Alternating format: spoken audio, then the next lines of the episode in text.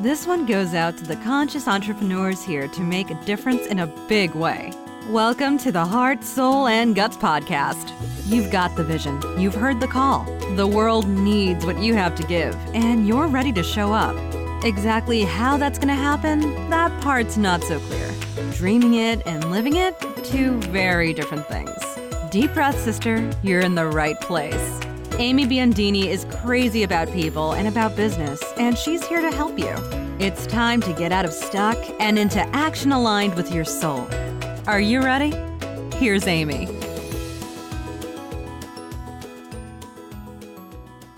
Marina Darlow is a systems pro and a productivity expert.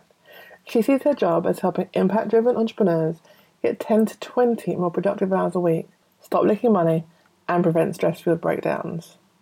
An engineer by training, Marina came to a realization a couple of years ago that working for a conglomerate is not as inspiring as she wants her life work to be. The quest for inspiration brought her to found Vision Framework, a company that builds small, purpose driven businesses from the inside, helping entrepreneurs run their companies with ease by putting effective, easy to use, and fun yes, fun systems in place. Hello, Marina. Hi, Amy. Great to be here. I was going to say, thank you so much for being here. It's wonderful, amazing. So, why don't we just dive in and give me kind of the Cliff Notes version of your life story? What are the highlights? Tell me. Okay. I'm a third culture kid, which means I speak three languages without quite deciding which one is my mother tongue. Okay. I'm an engineer by training, and after about a decade in corporate, mm-hmm. I was at a crossroads with a lack of inspiration. So I made a 180 degrees and went to study interior design at RISD. In the middle of the degree, I was kind of dragged by the ear to start my own business. And this is what I'm doing now. Dragged by the ear, what does that mean? so here's the story. This okay. is how it went. At the said crossroad, when I was not quite sure what to do with my professional life, I found a mentor. Mm-hmm. And she asked me, after, you know, in session, she asked me a question that really changed the way I think about my work in the world. She said, What changes would you like to see in the world as a result of your work? It sounds trivial. I never thought about it before, though. And I said, I want the world to be less violent. Beautiful. So we started thinking, okay, how can I do this? I am not going to do a CIA training and chase down the terrorists. I lack unfortunately, the capability to work in the field with abused children or something along those lines. But I'm a really good project manager. I'm a capable organizer. So I decided that I want to work for large nonprofits that work on the causes that you know I want to help and offer them my skills. The next year, I was busy looking for a job in um, somewhere in an organization that helps the causes that I would care for. And I got similar answers. We would love to have you, but we don't have the money.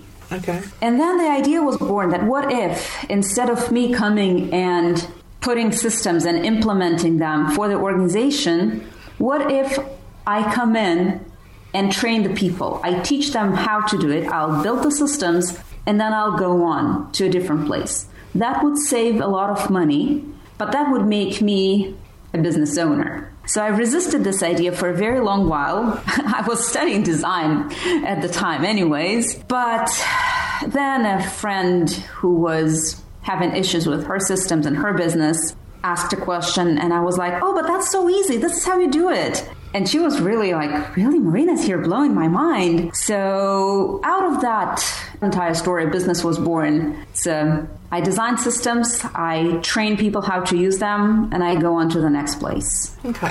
So it sounds like owning your own business isn't something that you've always wanted. It's kind of, it happened along in your journey. I was sure I'm not cut out for this. I was afraid. I'm still afraid. So, yeah, that really was not expected. what were you afraid of? What was it? Oh, God. Well, the usual things. Am I enough? And who am I? Like Brene Brown says. Where would I find clients? Who would ever want my services? Am I worth anything? the basic stuff. I think those are questions that every entrepreneur asks themselves. So That's what they say. Yeah, yeah, so you're definitely in good company with that. You set up your business, you decided to go into business. Kind of what were the first stumbling blocks or challenges that you experienced? It's an amazing question because there were a couple. Okay. One that I thought would be horrifying and at first it wasn't an issue. Where would I find clients? Mm-hmm. Because I was pulled into it by the word of mouth, at first people kind of came to me. That changed, but that was my first big stumbling block that I feared a lot. And in a way, I experienced that later in my business. And I think it's still a huge issue for most entrepreneurs, especially those who are not yet very established. Mm-hmm. The second stumbling block is a mindset thing. When you open a business, you have to let people know that you're there. You have to put yourself in front of people and you have to tell, Hi, I'm doing this and I'm good at this and I can help you. In other words, you have to market.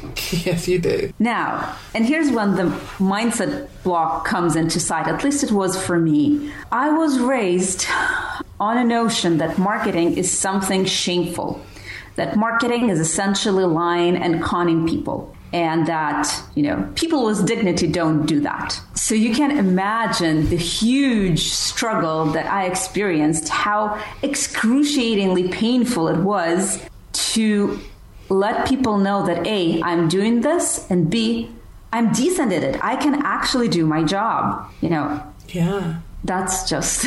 like, how did you make that shift? Because that is, I think, you know, marketing and selling is huge for everyone, but it's such a kind of a cultural mindset as well. That's a big shift. You know, you're right. And I can say that I'm still in the process. What helped me other than working with a good coach and good mentor, what really helped, what made the shift and here's where I would love to quote Naomi Dunford, one of my most favorite bloggers and business beacons. I'm not afraid to say. So basically, she said that there's a lot in common between closing the sale, marriage proposal, and sex. And if this is. I got to hear this.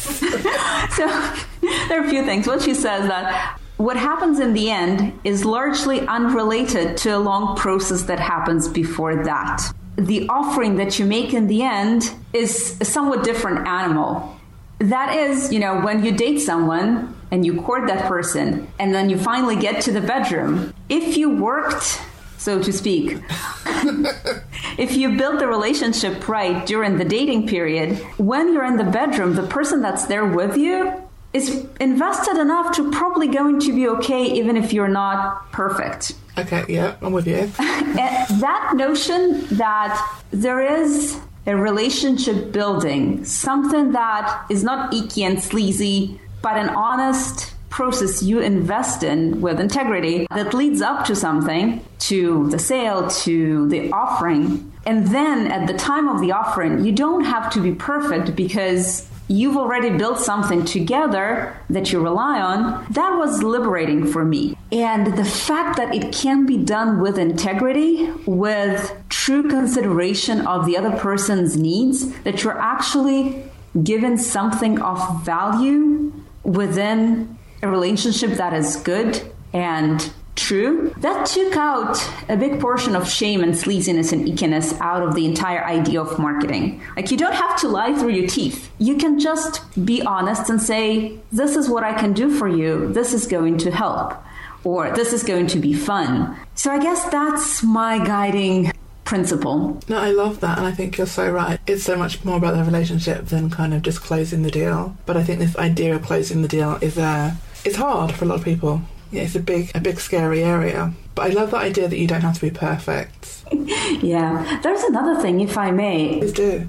Since you mentioned that how scary it is, I think one of the biggest scares for me, at least, and I know that you know that's kind of a motif that repeats itself. It's the fear of rejection. Oh, completely, yes. And there was another expert that I kind of listened almost randomly, Brendon Burchard.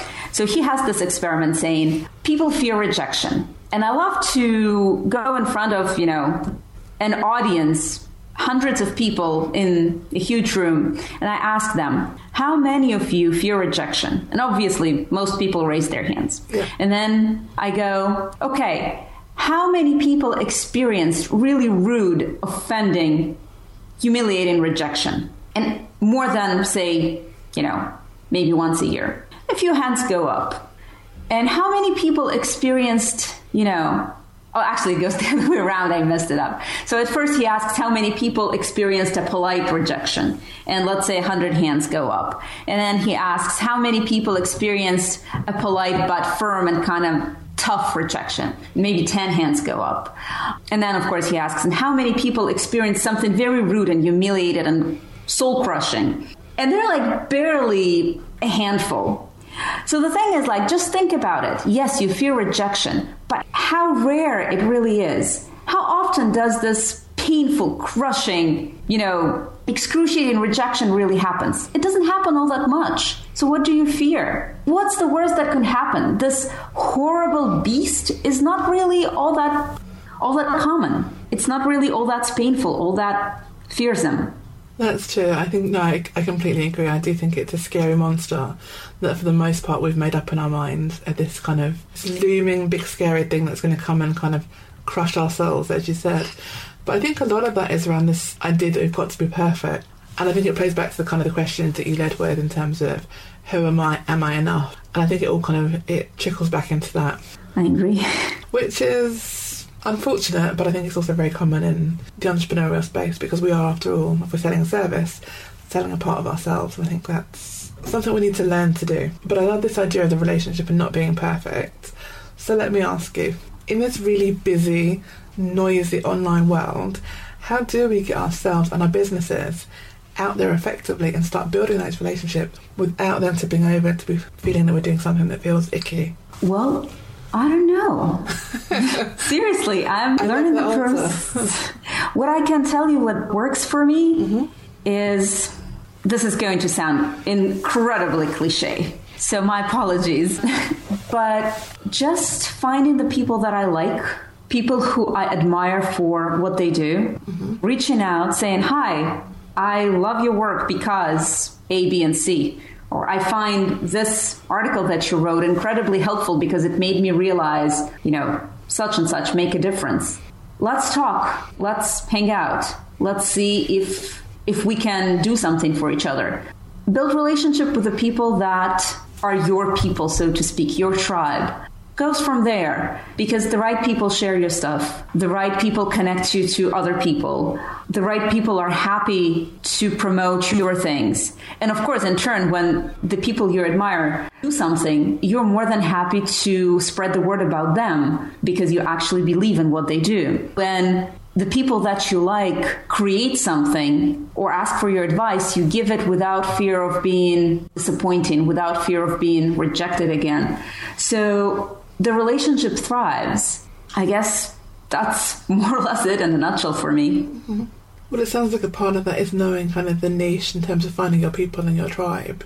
I think niching is a big thing that comes up, particularly I think for coaches. So, how did you know when you'd found your people, or how did you identify that they were your people? Part of it is intuitive. It's just when relationship flows really easy. Mm-hmm. Another part when, for me at least, you see something that these people do and you absolutely admire that on one hand. So, for example, actually, the story of my first client is very telling in this sense. It's kind of set the tone for the entire business. She is a groundbreaking therapist that came up with a methodology that was really unique.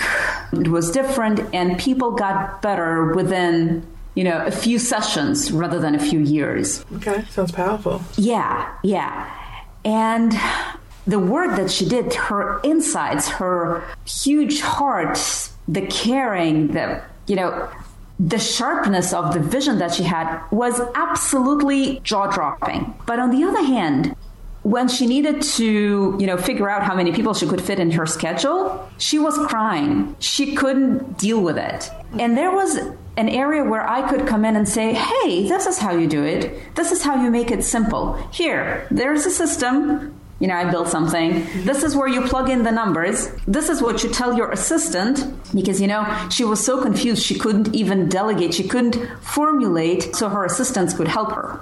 And I had something to contribute to this incredible person whose work in the world saves lives, literally. So there was this combination, this way of us completing each other, way of, on one hand, me being in awe of what she does, and on the other hand, her appreciating what I could do for her because we both lacked something and we both possessed something, and together it made an impact. The situation when you and the other person have pieces of a puzzle and this puzzle somehow becomes more than some of its parts this is when i find that these are my people these are the right people I love that. I've never heard it explained quite like that, and that was beautiful. thank you So I have to ask, in terms of we run our businesses for different reasons, but we've all got to still pay the bills. So, kind of, when did you realise that actually this idea of the business was also actually going to be financially viable? i'm very good at math so once literally in the first few weeks when i figured you know how many clients i would need to sustain myself mm-hmm. i did the math and i said oh i can do this I can. You, it's viable to get X amount of clients per year. I think I can do it within, you know, maybe not right away, but within two, three years. I can live on that. I can make six figures with these many clients. So it was a matter of very basic arithmetic, actually. How about your confidence in all I love how you see to the heart of the matter. Remember how I said that I was dragged by the ear and I resisted opening my own business for a long, long time? Yes. Well, the arithmetic happened before I was dragged by the ear, or kind of like in between. Yeah. The confidence still on and off. You know, when I was reading your exceptional guide, How to Prep for the Interview with You, and there were questions, and it made me think of all the things that you ask in this prep. By the way, seriously, I want to compliment you on air. You're one of the most professional podcast runners that I've encountered. I did a few at this point in my life, and you're so, so good. It's just such a pleasure to go through this process with you. Well, thank you. So, back to what I was going to say about confidence, I was looking at one of the questions and I said to myself, when you are entrepreneur, the range of your emotions is by leaps and bounds greater than when you work for someone else. So the confidence, there are days when I'm like, I am the queen. I'm going to put on my cape and get out of the door. And there are days when I'm like, God, what made me think I can do this? And, you know, I cursed the mentor that dragged me into it. Although she honestly said, uh, literally, when I was in my first three months of business, euphoric through the roof. And I was like, I can't believe this is so great. And she goes, I'm so happy that it's so great for you, but you should know there will be days when you'll regret you were born. and she's right. so, when did I have the confidence? I kind of did and didn't from the get go. It just goes in waves. Okay. There are times when it's like amazing, and there are times when it's below the floor. And how do you manage that? Because I think you're right, and we've said this before, that mindset is so huge for the entrepreneur. But how do you manage those waves? Because business still has to happen. Oh, God, this is an excellent question. And you know, I'm still working through all the answers. I don't have them. A couple insights that I asked a very established business owner mm-hmm. at a conference. She was telling this really moving story about, you know, how she started her own business more or less when her marriage fell apart and her child was born and she had all kinds of health issues after a very difficult childbirth. And I approached her after the talk and said, Well, you know, I'm going through a really difficult period in my business, which was true. How do you handle the pain? And she said, There are two things. One, remember that pain is cyclical. There will be times when you feel the pain and then it will pass. Everything passes and your pain will pass too. And the second thing is stay with it. Don't try to ignore it. It will pass quicker. Just, you know, hang in there with the pain. And I took this to heart. And I think it's working. Just be there with the pain. It will pass quicker. Rely on routines, on the systems. You know, that's my bread and butter. I have systems. Mm-hmm. That's helping a lot. Rely on your support circle, your family, your mentor, your therapist. There's no other recipe that I know of. Sounds beautiful. I've never heard it quite again, I've never heard it quite said quite like that. But I love the idea of pain being cyclical because then, yeah, it will pass, and if you stay with it, you will get through it, and that's So true, and I think we can forget it when we're in the middle of it. Tell me about your thoughts on how self care is related to success. Intimately. Tell me more.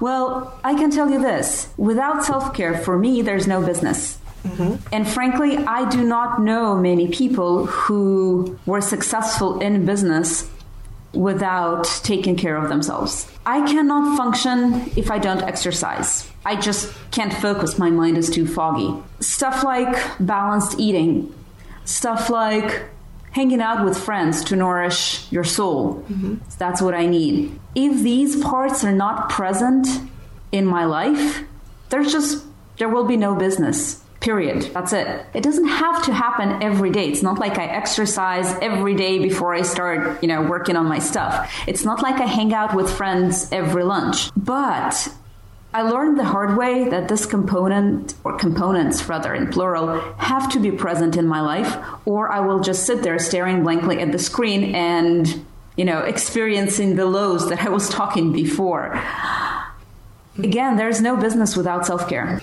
That's very, very true. And I think one of the traps that new entrepreneurs can fall into is this idea that taking time for themselves, to nourish themselves, is selfish because it's not actively doing something in the business. What would you say to somebody who's in that space? Well, you will feel guilty for taking care of yourself at first. And even not so much at first, even, you know, sometime down the road, you will still feel a little guilty taking care of yourself. And it's normal. And especially if you're a woman, it's even more common because we're conditioned to take care of everyone but ourselves but you still have to do it because otherwise you feel far guiltier for not sustaining your business, not bringing enough money to your family, not realizing yourself, not being an example for your children, whatever it is that basically the guilt that stems from not realizing your potential, not doing your work in the world, you will feel worse. And self-care is a component of business. You should put it in your budget. You should account for it as your business expenses, even if, you know, your tax accountant doesn't agree. But in your head, that's part of the investment that you make in your business. Think about it this way. Never mind that most people, especially coaches, business is part of life. You're not doing business because, you know, you're not becoming a coach without the component of helping people or at least you're not becoming a coach that I would respect without a component of helping people. Uh, I don't know, maybe there's some con artist on the other end. So, self care is essential. That's the fundamentals. You can't go anywhere without it. I love that. So, how do you balance being a successful entrepreneur with the rest of your life? So, being a partner and all the other hats that you wear? By scheduling religiously, living and swearing by my calendar. You know, mm-hmm. I have to take my daughter to ballet that's on calendar. I work while she's in class. That's also on calendar. I schedule dates with my husband because I want my marriage to keep going. Um, I make sure there's time for this. I have color coded techniques for my calendar to make sure it's balanced. Like I need to make sure there's no more green than three quarters of my calendar, or something along those lines. I'm a very visual person, so that really helps. That's basically it. Really, no big secret there. do you schedule time for yourself as well? Oh, yeah, yeah. Exercise. By the way, maybe it'll help someone. I was so horrific at exercising. This was always the first thing that went. I was so, so, so bad at it. I was skipping it every time I had a chance and when, even when I didn't have a chance. The only thing that kept me in the gym, and I'm only saying this because maybe it will be helpful to some of the listeners. Mm-hmm. I found a friend to go with. So certain things that you avoid or resent or, you know, give them less time than their importance requires. Sometimes the only thing that works, do them with someone. Find a friend. Find a frenemy. Find somebody you resent but feel, you know, feel ashamed to not show up. Seriously, this works. okay, I love it. So almost tricking yourself into doing it.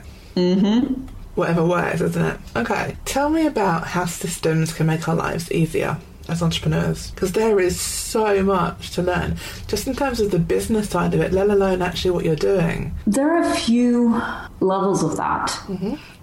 The basic level is systems allow you to relax systems take out you know, a big part of the stress component, especially the stress over the wrong things. If you have a good invoicing system, you won't have to remember how much you need to charge that client. You won't have to worry that the system, you know, that the invoice goes out in time, so on and so forth. Mm-hmm. If you have a good scheduling system, you're not worried about forgetting stuff because your calendar will ping at you and you just, you know, you put something there and forget about it until the time comes. Okay. So having system first systems first and foremost removes stress. Having systems helps you avoid mistakes. Some of them are stress induced, stress induced mm-hmm. because when you're stressed you make more of them. Some of them are just, you know, you automate whatever your email and you don't get sucked into it and reply to a wrong person by accident. So systems because they're automated, they help you avoid mistakes. Systems save you money because again, they allow you to plan in general, having a system, having a plan kind of removes a lot of fog. So you have better clarity.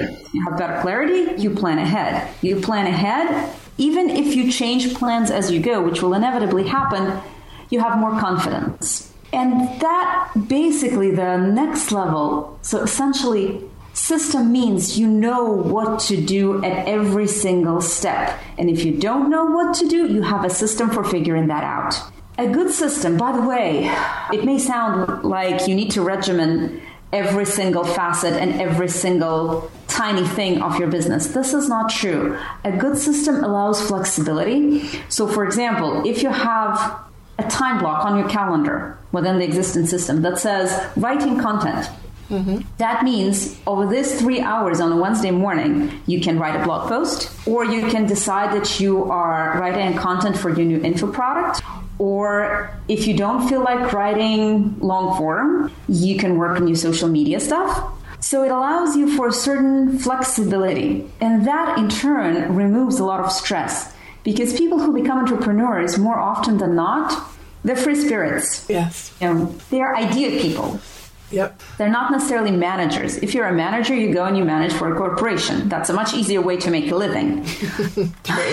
I can tell you, I did both.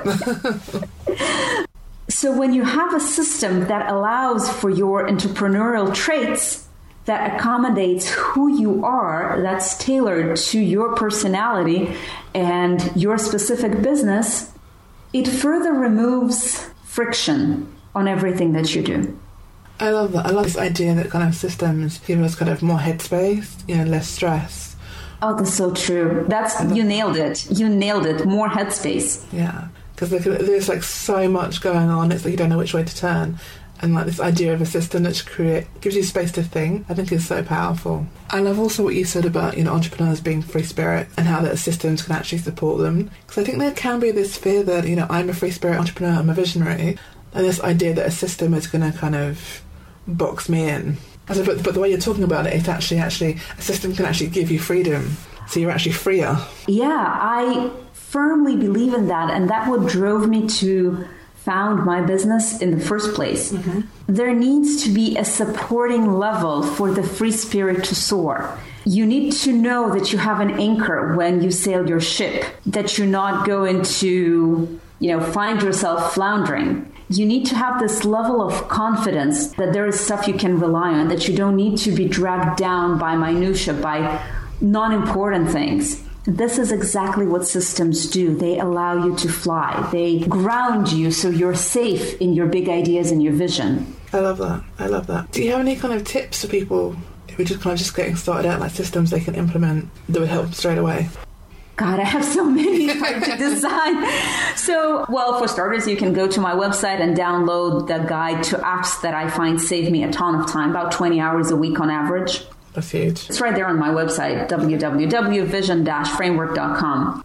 Just, you know, use the basics. On a more mindset level, don't be afraid of systems they're there to help you. A good system is like a good wedding photographer. Do you know what makes a good wedding photographer? Outside, of course, you know, the talent. Good wedding photographer is invisible at the wedding. He does all the prep work, he asks all the questions beforehand who are the most important relatives what are the most cherished moments what are you know the meaningful flower arrangements for the couple. But at the event, he is invisible and he allows the guests to have fun, to be themselves, to enjoy the time and place and the excitement of the happening. This is like a good system. A good system is invisible. It's there to support you. It's there to help you create the best result, like memories that the photographer captures. But it's not interrupting the process. It's just there to support it. It's just there to capture it, to highlight, to distill the essence. Beautiful, beautiful. If you could go back to when you were just starting out in your business, what advice would you give yourself? Be strong, be resilient, don't be afraid. Is there a particular quote, phrase, or mantra that you live by now? Oh God, there are many, but What's the favourite? the favorite right now change is possible. Okay. When you know you asked a lot about confidence and about how you deal with it and about pain. And sometimes we as entrepreneurs find ourselves at this point where we're like, "Oh my god, nothing is going to happen." Or what if I write and I create and I do and I reach out and nobody wants it? Mm-hmm. And this is where this phrase comes in. Change is possible. Your actions have an impact even if you don't see it right away. Okay. Yeah, I think there's. You never know what effect you're having on someone else. Actually, I want to come to that. Okay. Yes, it's true to a degree, but the thing is, I guess by the phrase of change is possible, I mean that there is a way you can build your reality. There are certain actions that you can take that have more or less predictable results. And if the results are different from what you expect, it's in your power to tweak the course. It's in your power to create change. It's not like anything you do would never bring a result. Change is possible. You just need to make it happen. Gotcha. Okay, I'm with you. That makes perfect sense. And I love this idea that kind of you you're in control of your reality. Exactly. Yes, exactly, exactly, exactly. I love it. So you talked a little bit about the apps that you found helpful. What other resources would you say are very, very helpful? Wow, again, so many. I'm a huge fan of David Allen, the guy who invented the getting things done methodology. I've got his book. Yep, life changing. Yeah. Truly seriously life changing. The earlier books of Tim Ferriss, right now he's doing all kinds of very out there podcasts, so they're not as relevant to budding entrepreneurs. I quoted Naomi Dunford before, ittybiz.com. My goodness, if there's one single business blog you should follow outside your podcast, this should be it. She is the best, the most approachable, the sharpest, the most relatable business writer I ever read. ittybiz.com. Just seriously, truly amazing. Brene Brown, a big favorite of mine, mm-hmm. especially when you have a crisis of confidence. Yes. By all means, she's magic. This woman is just one woman movement. she is that. You're welcome to my blog. I write about systems and life stories and funny things in general.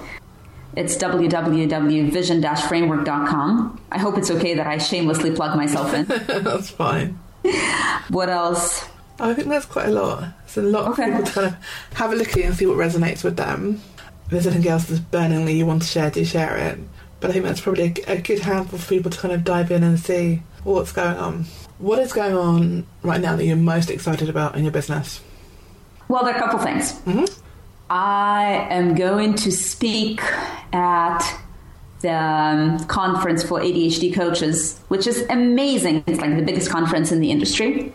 And I'm exceptionally honored that I am going to be part of this. And I was accepted as a speaker. It's in April. Um, I have a few posts coming up that I'm currently writing that I'm excited about, but it's a little too early to talk about them. And I think, weirdly enough, what really gets me excited this morning, there are two prospects I'm going to talk to very, very soon. People who booked sessions and said, you know, essentially are asking for help. This is the reason that I founded my business. This is the reason I get up in the morning and go to work in my office. Mm-hmm. And I'm super excited that I'm going to talk to people. That's what it is. That's beautiful. I love that. I love that talking to prospects is exciting because it, it should be. Your business should be exciting. This is why we build businesses to have do things that we enjoy and we love. Yeah. So I think that's really powerful and a really, really strong indicator that you are in a business that you love. So I love that. So now that everyone's kind of got to know you, got an idea of kind of who you are and kind of your thoughts and kind of feelings and kind of your perspective on systems, which I love, how can they kind of get to know you more and stay in touch? Come to my virtual home. it's talk to me in the comments. You can contact me directly right there. It's vision-framework.com or you can slash and say blog, or you can just find it on the website. Vision Framework, as in framework for visionaries, support for people with a vision. Okay. So come there and I'll be more than happy to see you. There are free resources on the website. There are blog posts that people have known to tell are entertaining. Please come. I'll be happy to have you there. Beautiful. Wonderful. Thank you so much for your time today, Marina. Thank you, Amy. It was a pleasure being on the podcast. Thank you.